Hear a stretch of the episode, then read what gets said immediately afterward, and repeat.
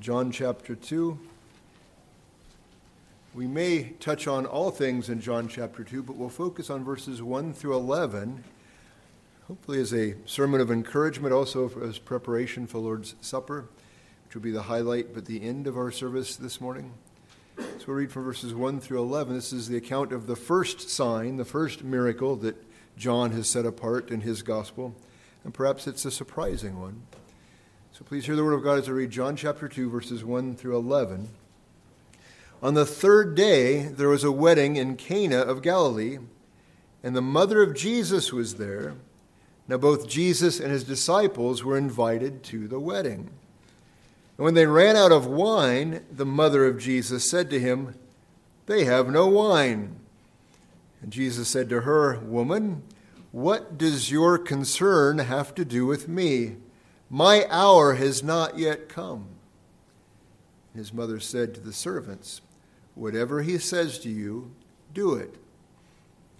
Now there were set there six water pots of stone, according to the manner of purification of the Jews, containing twenty or thirty gallons apiece. And Jesus said to them, Fill the water pots with water. And they filled them up to the brim. And he said to them, Draw some out now and take it to the master of the feast. And they took it.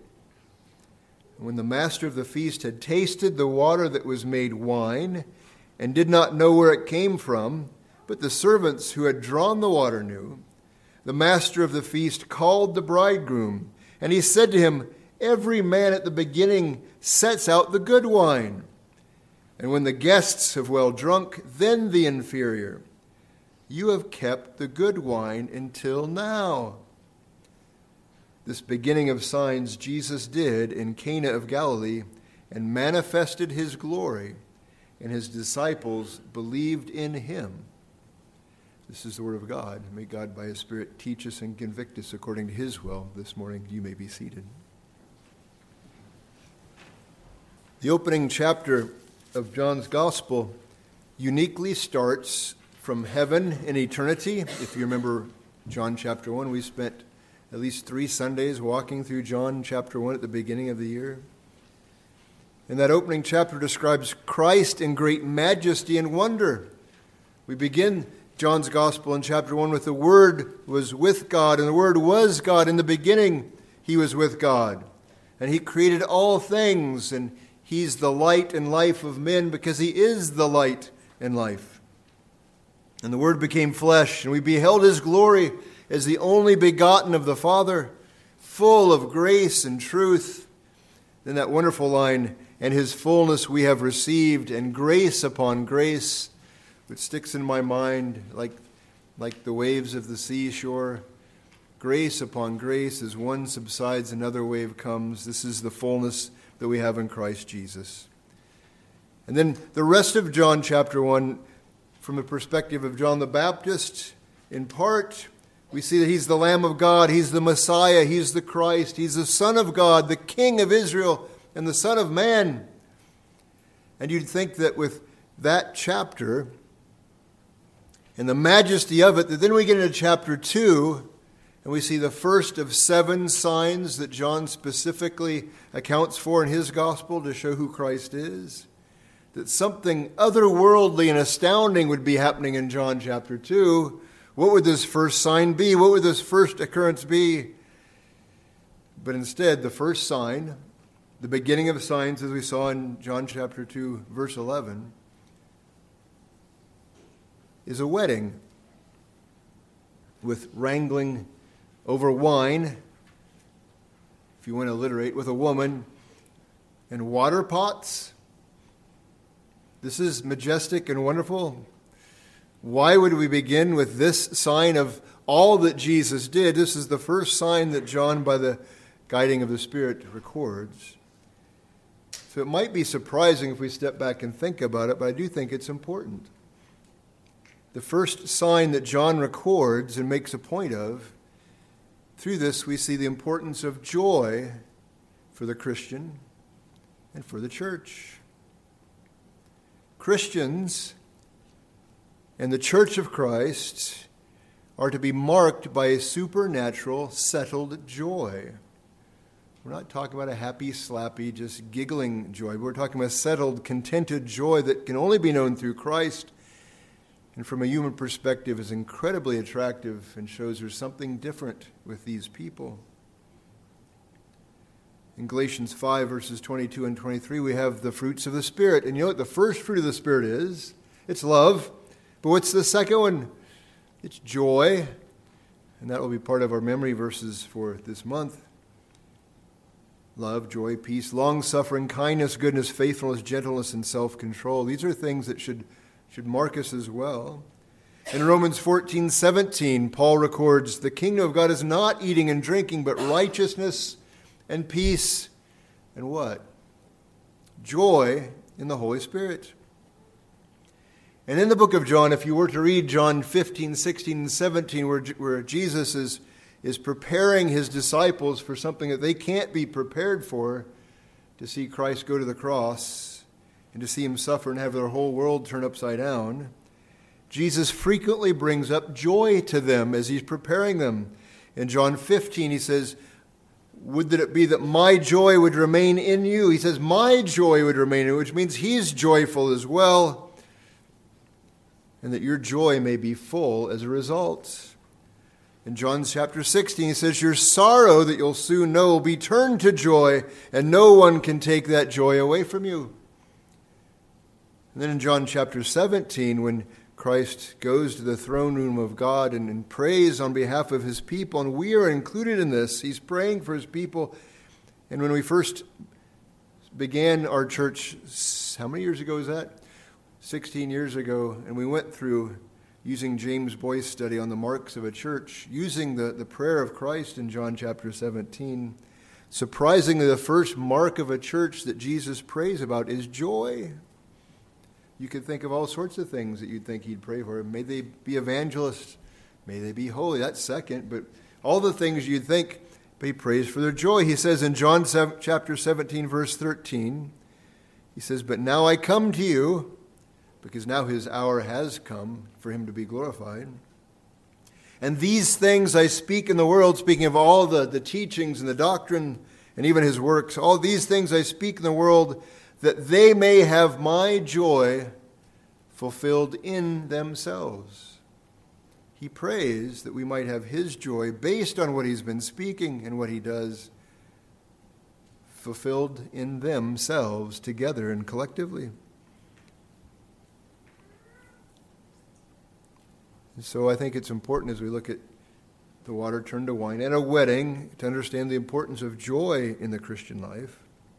I think as well a second thing as we'll see as we walk through these these short verses, we'll see the abundance of Christ's grace upon grace that we saw in chapter 1, the abundance of Christ's grace upon grace for those who come to him.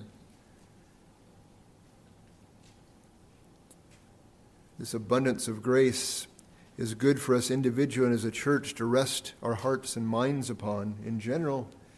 But I think it's good for us as we partake of the goodness of Christ at the Lord's Supper today as well, to think of the goodness and the abundance of Christ's grace upon us that strengthens us and guides us. So as we walk through these 11 verses, there's a short outline in your bulletin. We'll see the wedding. We'll think about wine and water pots and then the wonder at the end of it all. The wedding, the wine, the water pots, and then the wonder that we see in this. So, first of all, let's think of the wedding in verses 1 and 2 in John chapter 2. And since you may have forgotten, John 2, verses 1 and 2, on the third day there was a wedding in, in Cana of Galilee, and the mother of Jesus was there. Now, both Jesus and his disciples were invited to the wedding. That's interesting We look at the first chapter of John, and now you look at the opening of chapter 2. He counts out seven days. There's something interesting about this. I don't know necessarily what to make about it, but it's still kind of neat that when John begins, we have the picture of creation, that in the beginning the Word was with God, and the Word was God. And he counts out seven days, and now, in a sense, this would be the Sabbath, if you will. Seven days, and now we're resting in a wedding. There's something nice about that with the first sign that John will record.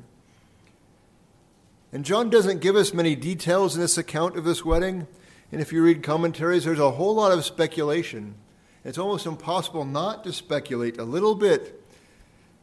But John handles this account in a way that makes us look at Christ and his interaction and his actions instead of all the other stuff. You might be thinking, well, where is this Cana? Well, it's surprising we're not quite sure where this. There was actually more than one Cana. We're not sure. There's not a lot of details. How were, were Jesus and the disciples invited? It, it appears maybe from the original that Jesus was invited and he brought the group with him, but we really don't know whose wedding was this. Is this family, friends? Why is the mother there? There's some things that would make sense, but we really don't know, and you have to forgive me if I say something later, because you have to think a little bit about these things. But again, the point is that the focus on all this is not going to be all the details, and if you've ever prepared a wedding, there's a lot of details that distract you from the main thing. Here, the main thing is Christ and who he is, what he says, and what he does. It says the mother of Jesus was there. It's interesting, John often leaves himself and his family to be anonymous when he records things. So some have speculated that Mary may be the aunt of John, that he, she was the sister of Salome, which may have been John's mother. We don't know, or it could be this. We do know this that from the cross, Jesus himself assigned John the care of his mother, and he said, he said, Behold your mother, he tells to John. So maybe he's not using the word Mary because he's caring for his mother. We, we don't know, but he refers to, to Mary as the mother of Jesus throughout his gospel. And why was Mary there? Again, it's speculated. Maybe she was an assistant at the wedding. Maybe she was friends of the family. And that would explain why she could pretty bluntly know why, that the wine was running out. And she could say, Do what he says. Why does she have us? But we don't know. But we do know that she was there and Jesus and disciples were invited to the wedding. And it shows us off the bat that Jesus was not an ascetic. He did come eating and drinking, it says in Matthew chapter 11. He enjoyed life. He attended a wedding, and we assume he enjoyed the joy of a wedding. He was a man, a perfect man at that. I think at the outset, and just in verses 1 and 2, it shows that Christ honors the bond of marriage. That Christ honors the bond of marriage. And it shouldn't surprise us if you sit back and look at all of the references in the scripture to the bridegroom and the bride and the wedding feast and the marriage supper. The symbolism is throughout the scriptures. And even in John chapter 3, he's referred to as the bridegroom. And in Revelation, he's the bridegroom who, by means of incarnation and the work of his redemption and his final manifestation, comes to his bride. It's a glorious symbolism and picture throughout the scripture. The kingdom of God in Matthew 22 is referred to as a wedding feast. The presence of Christ is referred to as a time of rejoicing. from the bridegroom's here, you don't have to mourn and fast. And you think of Ephesians chapter 5, verses 22 through 33, where we see that marriage was designed from the very beginning, all the way back in Genesis, and maybe even designed, designed before Genesis. Marriage was designed to represent Christ and his church. As Christ loves and dies for, and nourishes and cherishes his bride, and promises to present her blameless before the Father. I was recently counseling with a young couple who's soon to be married, this month even. I was explaining to him that marriage is for the Christian and the non Christian. Marriage is a part of the common kingdom, it's part of the Noahic covenant. It's a creation ordinance. It's for Christians and non Christians alike to be married, and it's a blessing for Christians and non Christians. If done well, and in general, marriage is meant for companionship and cohabitation and children. That's the, the three general things our confession puts forth and Scripture says as well. But I told this young couple, but when Christ is the center of your marriage, that's what makes the marriage sing. That's what makes the marriage sing. It's interesting here, Christ is at a wedding. I'm thinking he's bringing joy to this wedding and this marriage as well as he does in our weddings, in our marriages, he would not dishonor that thing that is a symbol of his own relationship with his people. He would honor it. And this should encourage us to guard and to glorify Christ in and with our marriages and know the joy of marriage that we're meant to know. So we see the wedding, and Christ is there. Then in verses 3 and 3, 3 through 5, we have an emphasis on the wine. And so reading verses 3 through 5. And when they ran out of wine, which by the way is not supposed to happen, the mother of Jesus said to him, They have no wine. Mary is precise with her wording. Jesus said to her, Woman, what does your concern have to do with me? My hour has not yet come. And his mother said to the servants, Whatever he says to you, do it.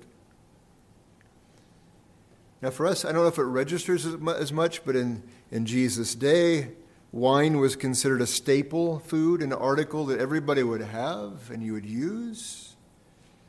But it also represented joy and plenty and refreshment.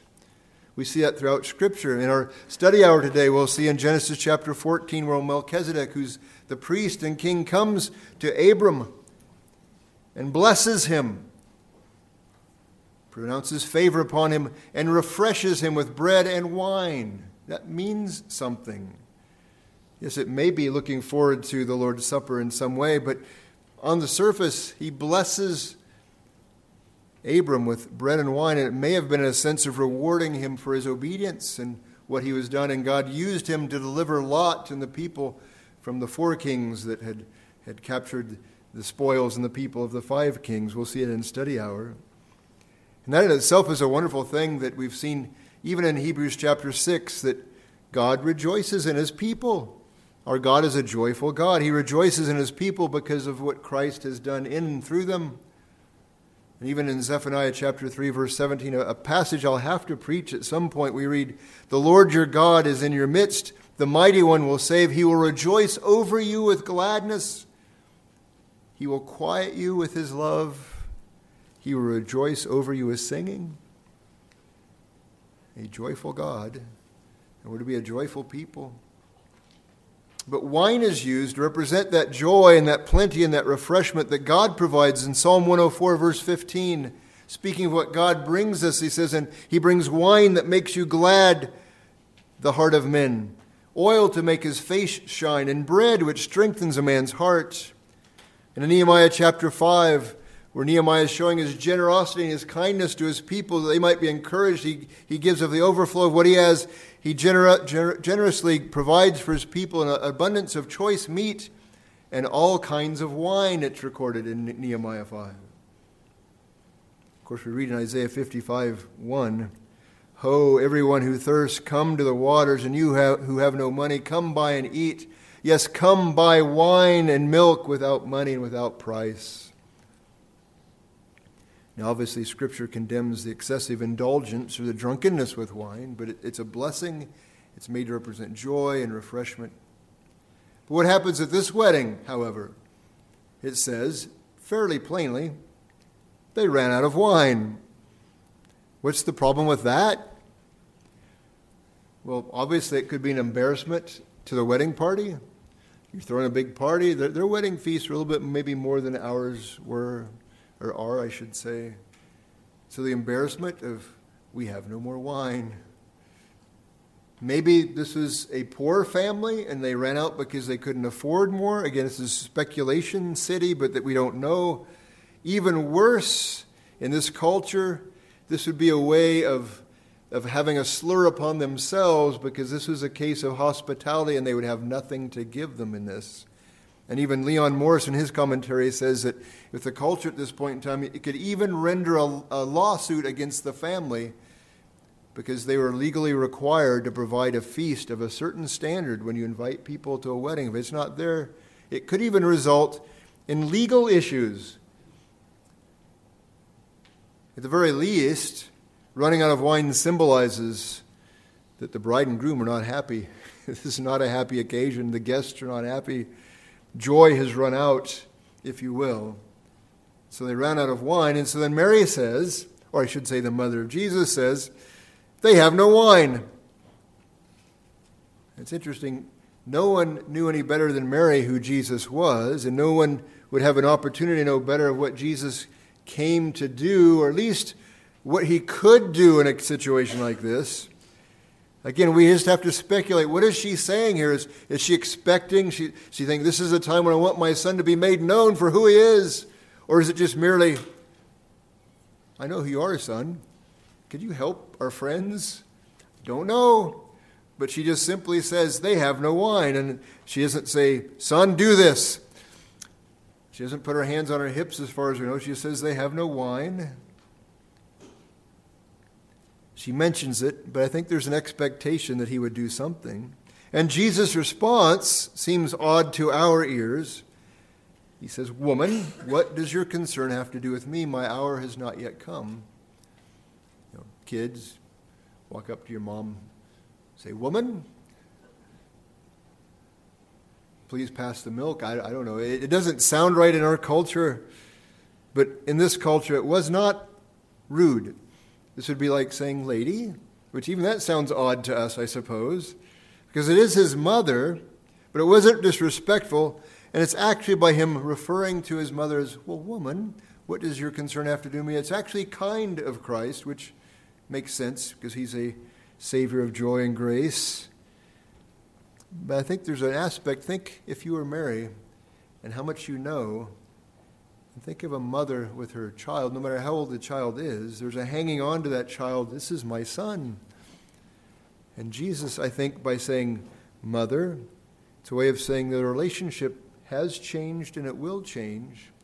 And you can no longer hang on to me as just son, but you need to hang on to me as Lord. In the next few years, things are going to get really dicey.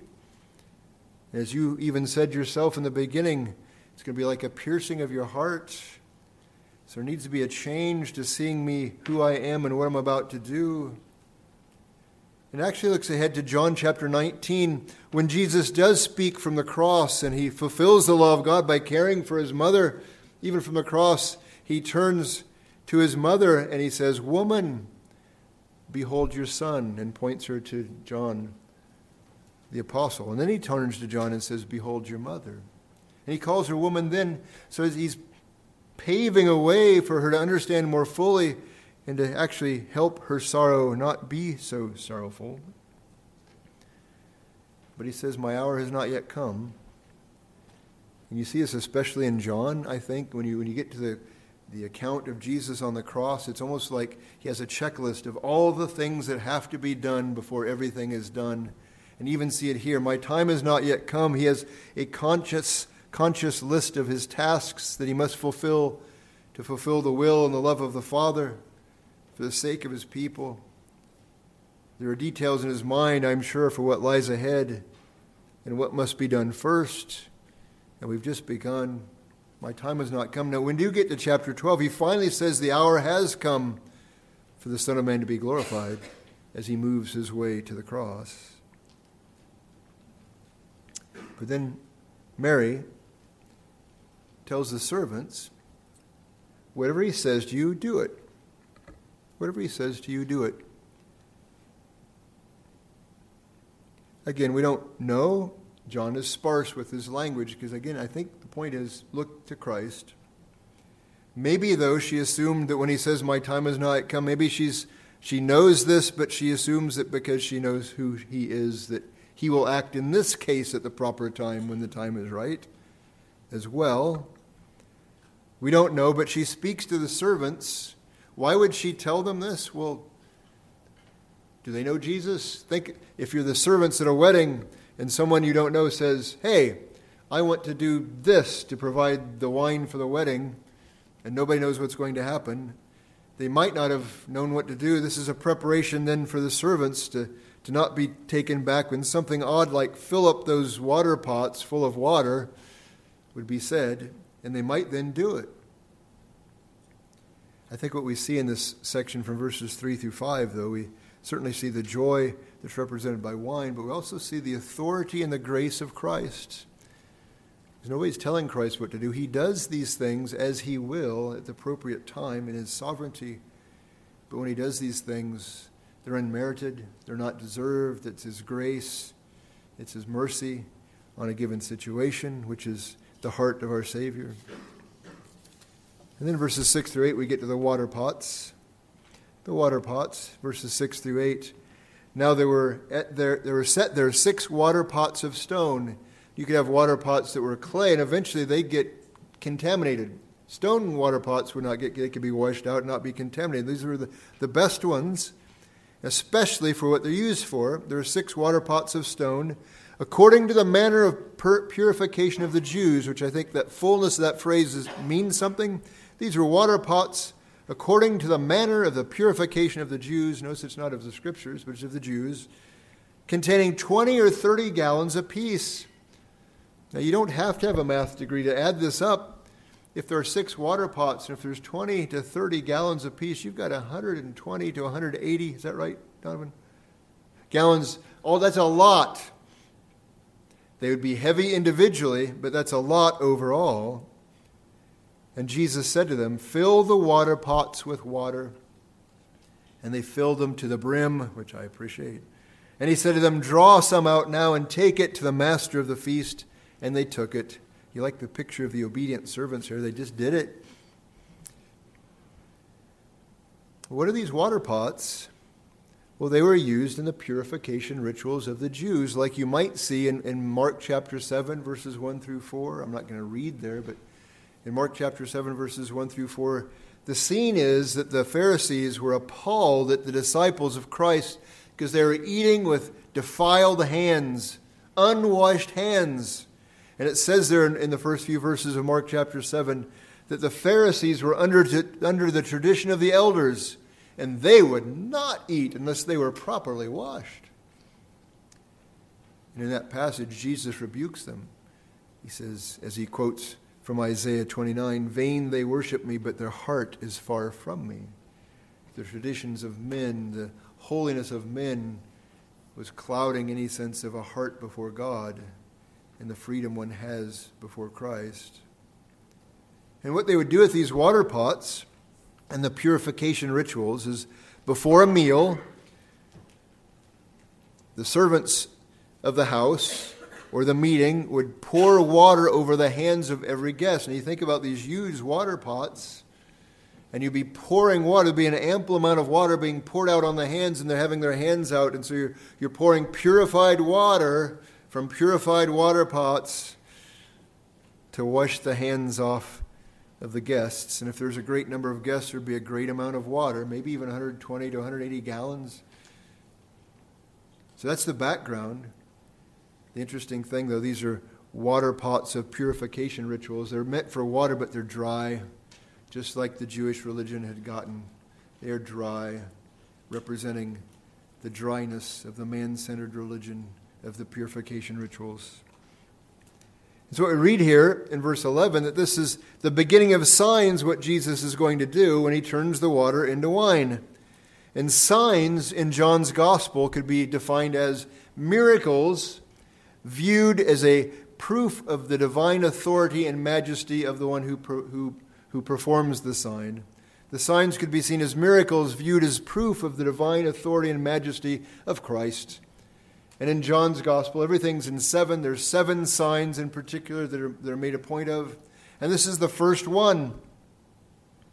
And the idea of the signs in John's gospel, especially, is that it leads the attention of the spectator away from the deed itself but then to the, to the divine doer of the deed, which in this case is Christ Jesus. And oftentimes, the sign, too, though it's a work of power in the physical realm, it would illustrate a principle that would be operative in the spiritual realm. It had something that was showing forth not just the person who does it, but something about that person that sets him apart spiritually.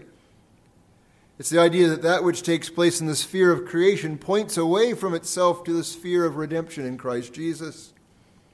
So, the examples, the fourth sign, if you're going to look at the seven signs, the fourth sign is when Jesus multiplies the loaves to feed the multitude in John chapter 6. And that multiplying of the loaves is a sign that rivets the attention of the, of the viewer on Christ as the bread of life who brings life to those who will never hunger or thirst because of him. The sixth sign is when he opens the eye, eyes of the blind man in John chapter 9. And so, for this sign, the opening of the eyes of the blind man centers then the viewer on Christ as the light and life of the world who brings life and light to men. The seventh sign in the book of John is when Lazarus is raised. When Lazarus is raised, it connects then Jesus as the resurrection and life, the giver of resurrection life in John chapter 11. So the signs are wonderful, and it points to the divine doer of the sign, but it points to even something greater. What about this sign? Turning water into wine?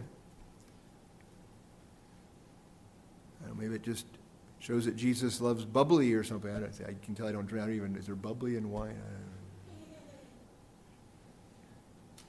But I think this sign is trying to point to something. You even have this in John chapter 1 and John chapter 2. If you remember back in John chapter 1, when the Pharisees and the representatives of the Pharisees showed up for John the Baptist, and you can picture them with their, with their hands on their hips. Say, what are you doing? What, is, what are these baptisms for? What's going on here? Why are people going to you and leaving us? So you can see the dryness of the Jewish religion and seeing what's coming next. And also, you start to see disciples of John the Baptist leave from the last of the prophets to go become G- disciples of Jesus, and you see a transferring from the old to the new. And so then in John chapter 2, we begin with the manner of the purification of the Jews with the water pots. I think A.W. Pink summarizes this well when he says, Here's what's going on in John chapter 2 the sign and what it's bringing about. It has the idea that Christ brings a life of grace and joy that was not being understood at this point in time. That's the sign, what the sign is pointing to. And A.W. Pink says Judaism was but a dead husk at this time, and a heart, the heart and the life of it were gone. Only one thing remained, and that was the setting of it aside and the bringing in of a better hope. Accordingly, we read in Galatians 4 4, but when the fullness of time was come, God sent forth his Son Yes, the fullness of God's time had come. The hour was ripe for Christ to be manifested. The need of him had been fully demonstrated. Judaism must be set aside. He says a typical picture of this was before us in John chapter 1. The Baptist wound up the Old Testament system, and in John chapter 1, verses 35 through 37, we are shown two of his disciples leaving John and following the Lord Jesus. And Pink says the same principle is illustrated again in the chapter we, that's now before us in John chapter 2. A marriage feast is presented to our view, and the central thing about it is that the wine had given out. The figure is not difficult to interpret. Wine in Scripture is the emblem of joy, and he has some of the same quotes we looked at. How striking then is what we have here in John chapter 2, how accurate the picture. Judaism still existed as a religious system but it ministered no comfort to the heart. It had degenerated into a cold, mechanical routine, as symbolized by the water pots. Utterly destitute of joy in God, Israel had lost the joy of their espousals. I think he's right. I think this is what we're seeing here. And then the result of what we see in John chapter 2 is that Christ brings life and grace and joy. Christ changes the water of Judaism into the wine of Christianity. He changes the water of Christlessness into the wine of richness and fullness of eternal life in Christ. He changes the water of the law and the, the bentness to try to be satisfying it into the wine of the gospel. It's a contrast between the old Jewish order of things bent on observing the law and the new Christian order that springs from grace and truth in Christ, grace upon grace, resulting in joy. Again, wedding feasts are used as the symbol of the kingdom of God. The presence of Christ is likened to the rejoicing because the bridegroom is with us. We contrast the new wine with the old wine, the new wineskins with the old wineskins. And Christ brings grace and joy. So then, verses 7 and 8, Christ says, Fill the water pots with water, and they filled it to the brim. He says, Draw it out and take it to the master, and they did so. 120 to 180 gallons of water. This immense amount is stated so he can show the greatness of Christ's gift. He says, fill the pots with water. That emphasizes the miracle of changing the water into wine. If you fill them all up with water, it means they were empty before and nothing else was added. There wasn't like a little wine pellet dropped into it. No, it was filled to the top. It wasn't like a little bit of wine in the bottom. Well, it's pretty good now. No. They're empty. We fill them. And then what do they do? They fill it to the brim, which not only shows the miracle, but that shows the great abundance of Christ's gift. There's no rationing when Christ comes with grace and joy. It's all or nothing. Jesus says in John more than once, in John chapter 6, he said, Whoever comes to me shall never hunger, and he who believes in me shall never thirst. John chapter 4 Whoever drinks of the water I will give him shall never thirst, but the water that I shall give him will become in him, in him, a fountain of water springing up into everlasting life. And Paul tells the Philippians near the end of the letter to the Philippians, and my God shall supply all your need according to what? His riches in glory by Christ Jesus. According to means according to the limits. That means there are no limits to the riches and glory in, by Christ Jesus. So we have the grace and the truth and the joy that comes through Christ. So in verses 9 through 11, we see the end of the story. We now come to the wonder of it all. The wonder of it all. From the wedding to the wine to the water pots. Now, the wonder when the master of the feast had tasted the water that was made wine. You like the way John makes sure you know what's going on here. And did not know where it came from, but the servants who had drawn the water knew. Can you just imagine him kind of peeking around the corner? the master of the feast called the bridegroom, and he said to him, I don't think this is a rebuke, I think this is astonishment. It expresses not just the greatness of the gift, but the goodness of the gift. It tasted good. Every man at the beginning sets out the good wine. Why do you have the good wine first? Well, because you know, by the end of the end of the wedding feast, their senses might be dulled where it doesn't really matter what the wine tastes like. And when the guests have well drunk, then the inferior wine. But you have kept the good wine until now. In the beginning of signs, Jesus did in Cana of Galilee. This is the first one, and manifested his glory. And his disciples believed in him. His disciples believed in him. This was the best wine. It emphasizes the goodness, the bestness of Christ's gift. It's not just the quantity, but the quality of eternal life that we have by God's grace and mercy. Eternal life doesn't just mean that we live forever, which yeah, it's kind of a good deal, but it means the quality of this life, the depth of it. It tastes good, it's joyful now, even in the midst of trial. The Christian life is not just pizza street where you have as much as you want, but it's gourmet pizza. It's, it's like our feast every Sunday. It's real ice cream.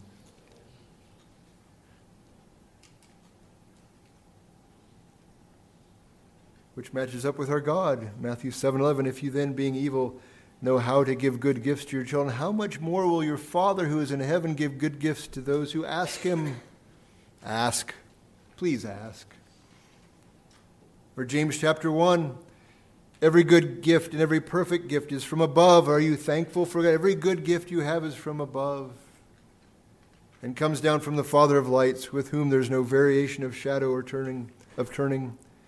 Verse 18 is wonderful. Of his own will, he, he brought us forth by the word of truth. That means our salvation is by God and by God alone, by his grace and his sovereignty, that we might be a kind of first fruits of his creatures. That's part of the good gifts that we have from God by His grace and abundantly. Jesus makes a bountiful gift to the wedding party. Were they poor? Were they embarrassed because there's no wine? Was there going to be a liability? We don't know, but Jesus is gracious and He lavishly, mercifully gifts the wedding party and the guests and even those being married with joy. And surely, if he supplies so abundantly in the physical realm, will he be any less generous in the spiritual realm? I do not think so. So we go back to John chapter 1, verse 16.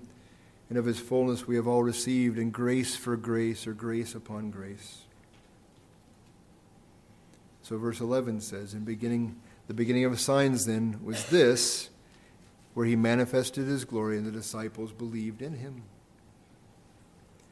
His first sign was manifesting his glory and joy, in grace, in the common everyday life activity of man, at a wedding with wine and water pots. You know, it makes sense. We start off saying this is kind of a surprise, but it does make sense. In John chapter 1, we start off with, with the Son of God, who's God before creation because he is the creator of all things. We saw his majesty as the sovereign world, but then we saw him then come and become flesh. The Lord became a lamb. He came from glory to the earth. And now we see in chapter 2, he transforms the earthly thing to a glorious thing with grace and joy.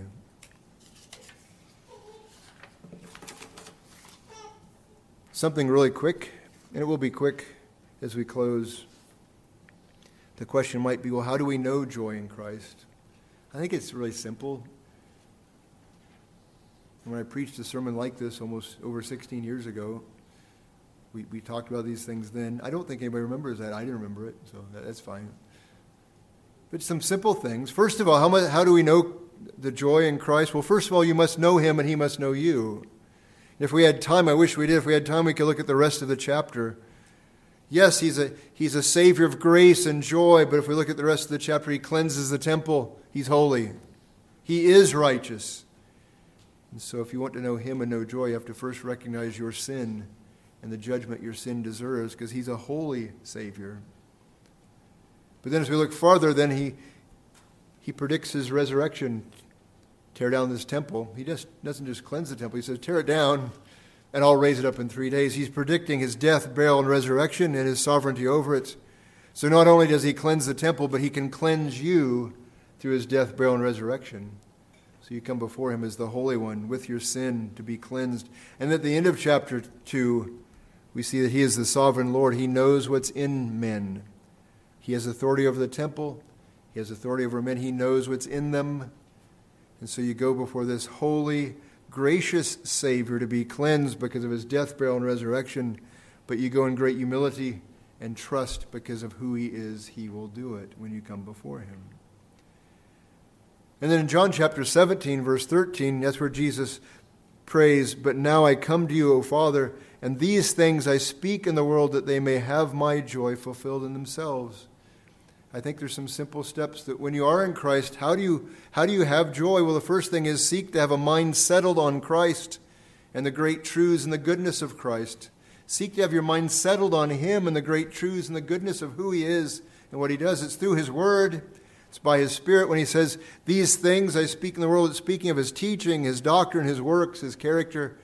Have your mind settled on who Christ is and what he has done for you through, your, through the word of God we don't trust, we're not settled because we don't think rightly of who He is and rest in that. Number two, seek fellowship with Him and His people. These are simple. Have your mind set upon Him, but then seek fellowship with Him and His people. He says, My joy, I want my joy to be in them. His joy comes from His fellowship with His Father. He wants His joy to be in themselves. That's them collectively, it's their fellowship, it's not just individually. And it matches up with how John begins 1 John chapter 1, where he says, We write these things that you might have fellowship with us. And truly, our fellowship is with the Father and with his Son, Jesus Christ. And these things we write to you that your joy may be full. Have your mind set on him. Have fellowship with him. Seek it and seek fellowship with his people. And lastly, seek to walk in righteousness together with him. See the flow? Mind set on him, fellowship with him and his people and walk in righteousness together with him. It's a holy life. The kingdom of God is not eating and drinking, but righteousness and peace and joy in the Holy Spirit. But righteousness is a key thing. We aren't saved by our good works or our righteousness. We have the righteousness of Christ imputed to us, but we are called to walk righteously. And sin closes the door on fellowship, it unsettles the mind from God, and it stifles and steals our joy. The righteousness of Christ gives peace And it gives us a peace of mind which leads to joy and in the practice of righteousness, empowered by the Spirit and according to the Word of God and by God's grace, increases our peace and fellowship and our joy as well. As we come to the Lord's table, we can rejoice. The Lord's table is not necessarily meant to be a somber time, it's a joyous time where we can come and be fed upon the grace of Christ on a regular basis because of His grace, and we can know joy. Let us pray. Dear Heavenly Father, I do pray, Lord, that we could get a glimpse of the grace and the joy of Christ. This first sign in John's Gospel is about His grace and His joy, empowered by His sovereignty and His Spirit. Lord, joy doesn't mean giddy but it does mean a settled contentment and joy and a resting in who He is and what He has done, and walking in fellowship with Him, knowing our sins are forgiven, righteousness is imputed, we have favor before God that can never be taken away or even increased. And therefore, we're freed to walk with a righteous, holy life according to your word, empowered by your Spirit, that would be pleasing to you, but brings peace and joy to us. May we be a joyful people like our joyful Savior. And Lord, may that then be a wonderful witness to a very unjoyful and angry world. It would be very easy for us to be different, for us to present Christ to a world with lives that represent the grace and love and joy of Christ among them. I do pray, Lord, for those who are outside of Christ, Lord, that they would come to know the joy of Christ the eternal joy that wells up from within them from the Spirit of God by His sovereign grace. I pray, Lord, that they would come in repentance and faith and bow before this, Lord, and believe as the disciples did and know this joy both now and forever. It's in Jesus' name we pray these things.